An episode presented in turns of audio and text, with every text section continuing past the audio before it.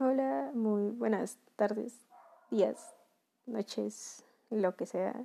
Uh, yo soy Juno y vengo hoy a, con mi tercer capítulo del podcast a hablarles de algo que a mí en particular me emociona mucho eh, y me apasiona de verdad eh, y es el cine de terror.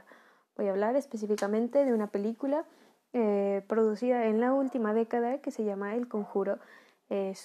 Muy buena desde mi particular punto de vista y hoy les voy a desglosar por qué.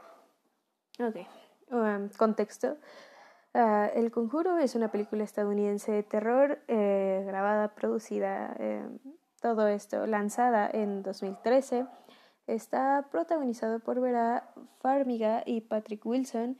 Eh, proclama ser una historia real de Lorraine y Ed Warren y Está dirigida por James Wan y tiene una calificación en Rotten Tomatoes del 86%.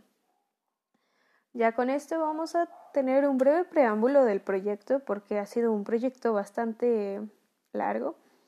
Uh, todo esto eh, estuvo en la mesa del productor Tony de Rosa Ground, uh, responsable de algunos shows de televisión de los 2000 por casi 20 años.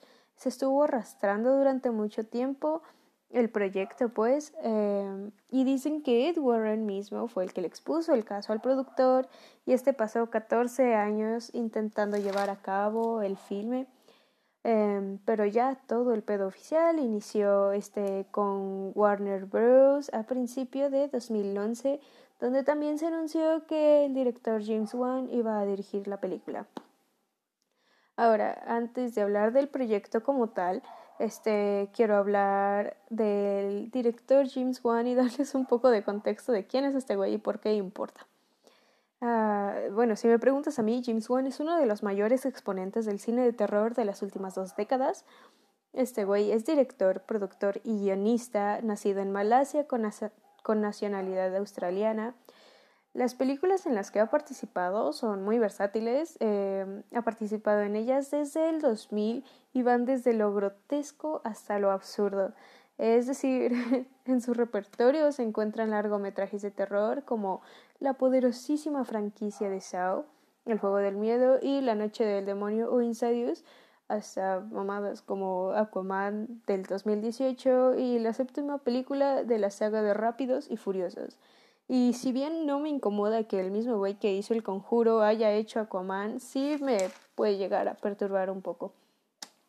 Em, James Wan es contribuyente de la corriente del cine del terror, eh, donde casi todo se constituye alrededor de historias fantásticas, screamers baratos y jumpscares asimismo, James Wan también ha hecho y contribuido a explotar al máximo una idea y de hacer de ello toda una franquicia. Por ejemplo, eh, todas las de Saw, las de Insidious o La Noche del Demonio, hasta la película misma del Conjuro, que ha hecho toda una franquicia y ha explotado tanto una idea que puede llegar a ser hasta cansado. Eh, sin embargo, pues tiene algunas cosas buenas, ¿no? Em, así que vamos a hablar de ellas eh, eh, en el conjuro, que en lo particular me parece uno de sus mejores trabajos.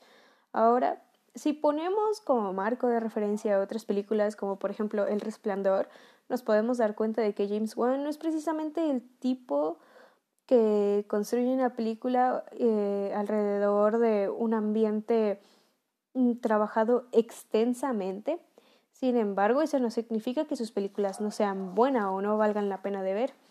Ah, así que vamos a ir ya directamente con El Conjuro. Ah, tengo tres razones por las que creo que esta película es muy buena. Una es, bueno, en orden, las voy a decir, son la historia, la construcción de la película y la producción de sonidos y, bueno, la producción de sonido y secuencias. Entonces, voy a empezar con la historia. Y pues bueno, todo esto gira en torno a los investigadores de lo paranormal previamente ya reconocidos Ed y Lorraine Warren. Eh, la historia viene de las entrañas de las experiencias personales de personas reales, con un relato fantástico, fascinante y aterrador, dejándote a la expectativa clara de que todo lo que ves en pantalla puede pasarte a ti. creando un terror previo y poniéndote a ti como espectador en una posición vulnerable. Pero bueno, la historia eh, por sí misma me parece bastante asombrosa. Ahora voy a pasar al segundo punto, eh, la construcción de la película. En general, este, hay cosas muy particulares que a mí me gustaron mucho de la construcción de la película, así que voy a remarcar nada más algunas partes. Ah, en orden cronológico, primero se te da un contexto de quiénes son los Warren y te presentan la historia de Annabelle. Es como literal una mini historia antes de la película. Y va a ser una comparación muy tonta, por favor, no, no me juzguen mucho por esto, pero me parece algo similar a lo que hizo Quentin Tarantino con Perros de Reserva, darte un breve preámbulo de todo y de todos los personajes importantes antes de que de verdad inicie la película. Entonces a mí me parece que esto es em, algo parecido, porque te presentan la historia de Annabelle como una presentación o introducción a los Warren y te dicen, sí, hay mucha mierda extraña por aquí, pero estos güeyes pueden con ello, para después decirte que en realidad no, que ya están retirados y ya no están disponibles para ti. Ahí es cuando se pasa a la parte em, ya lineal de la historia como tal, y es donde te introducen a la familia de Roger y Carolyn Perron Ah, te hacen ver una familia vulnerable por la inestabilidad económica y emocional que están pasando, pero te hacen sentir esa cercanía personal hacia eh, las personas esta familia, pues que eso más bien yo lo sentiría como una introducción. Después viene como el planteamiento del problema, que es cuando la familia reconoce esta presencia de algo extraño en su casa, hasta que construye un miedo y una paranoia constante entre los personajes principales. Ahí es donde viene ya todo el desarrollo y le involucra y e involucra eh, a los Warren y que estos entran a la historia como una figura ya conocida porque nosotros ya como espectadores sabemos de su capacidad en el momento en el que estos personajes entran a la escena tú te empiezas a sentir incluso más calmado por la familia, porque nosotros sabemos ya que ellos pueden con el problema, que ellos ya conocen todo esto, que toda esta situación extraña que se está viviendo con la familia es normal para estos güeyes. Y ahí es donde entra el planteamiento de otro problema, que es eventualmente ellos se involucran directamente con la historia y nos damos cuenta de que no pueden con el problema y es ahí donde todo empieza un caos y es donde llega el clímax que es posterior a, a todo esto. Y siento que es como el desenlace de todo el pedo. En lo personal ya es menos interesante para mí, por lo tanto me lo voy a saltar para poder llegar ya al tercer punto. Pero bueno, este, eh, estas partes que mencioné anteriormente son las partes que me gustan del desarrollo de la historia, por eso se las menciono. Ah, el tercer punto de por qué me parece una buena película es la producción del sonido y algunas de sus secuencias. Ah, algo que me gustaría resaltar es que esta no es una de las películas que se centran mucho en la apariencia del monstruo, en la apariencia física del monstruo.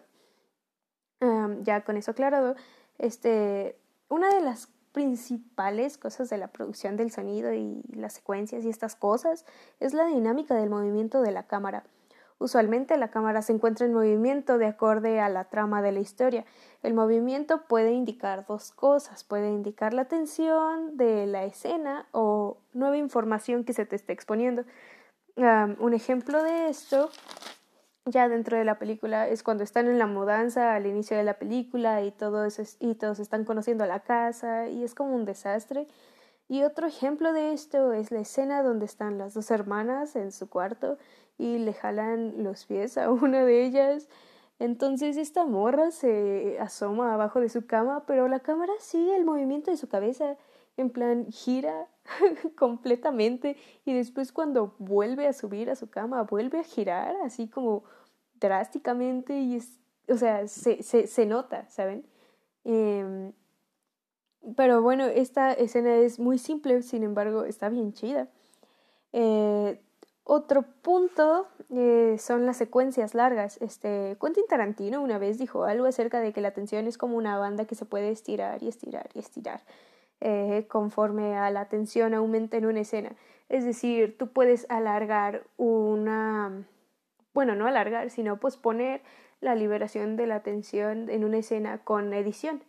Entonces, esto puede explicar algunos de los énfasis de diferentes tomas en algunas secuencias de la película, cómo las tomas se alargan dependiendo de la importancia de cada momento. Un ejemplo de esto es cuando llegan a la casa y el perro no quiere entrar, es decir, se pone más énfasis en eso que en explicar el nombre de las niñas. Y otro es cuando llaman a la niña más pequeña a comer durante el inicio de la película y hay una toma súper extensa donde se hace zoom desde la casa hasta el árbol donde está la niña en el lago y bueno, o sea, cuando yo la vi sí me causó un poco de gracia, pero ya después me pareció bastante brillante. Y el tercer punto eh, de esto es ah, la producción y dinámica del sonido. Eh, empezando con la muy buena banda sonora que tiene la película, la música, el instrumental, eh, son un gran contribuyente a la creación de tensión. Y otra parte son los efectos de sonido de cosas pequeñas, pero pues eventualmente se vuelven importantes, como por ejemplo el flash de las fotos, eh, como por ejemplo cuando la niña va caminando dormida ah, durante el pasillo de las escaleras, ese es un sonido muy característico, el flash de las cámaras, o mi favorito, que son los aplausos. El sonido de los aplausos se construye en la película como un factor de vulnerabilidad, es decir, es un sonido característico que pasa de usarse en una situación cálida y de ambiente familiar como el juego de las escondidas hasta orillar a los personajes a sentirse en un peligro enorme e inmediato, como por ejemplo cuando la mamá estaba buscando a la niña en las escondidas y el aplauso viene del closet y después se quita la venda y se da cuenta de que no hay nadie. O como cuando se cae al sótano y al lado de su cara aparece como unas manos y aplauden.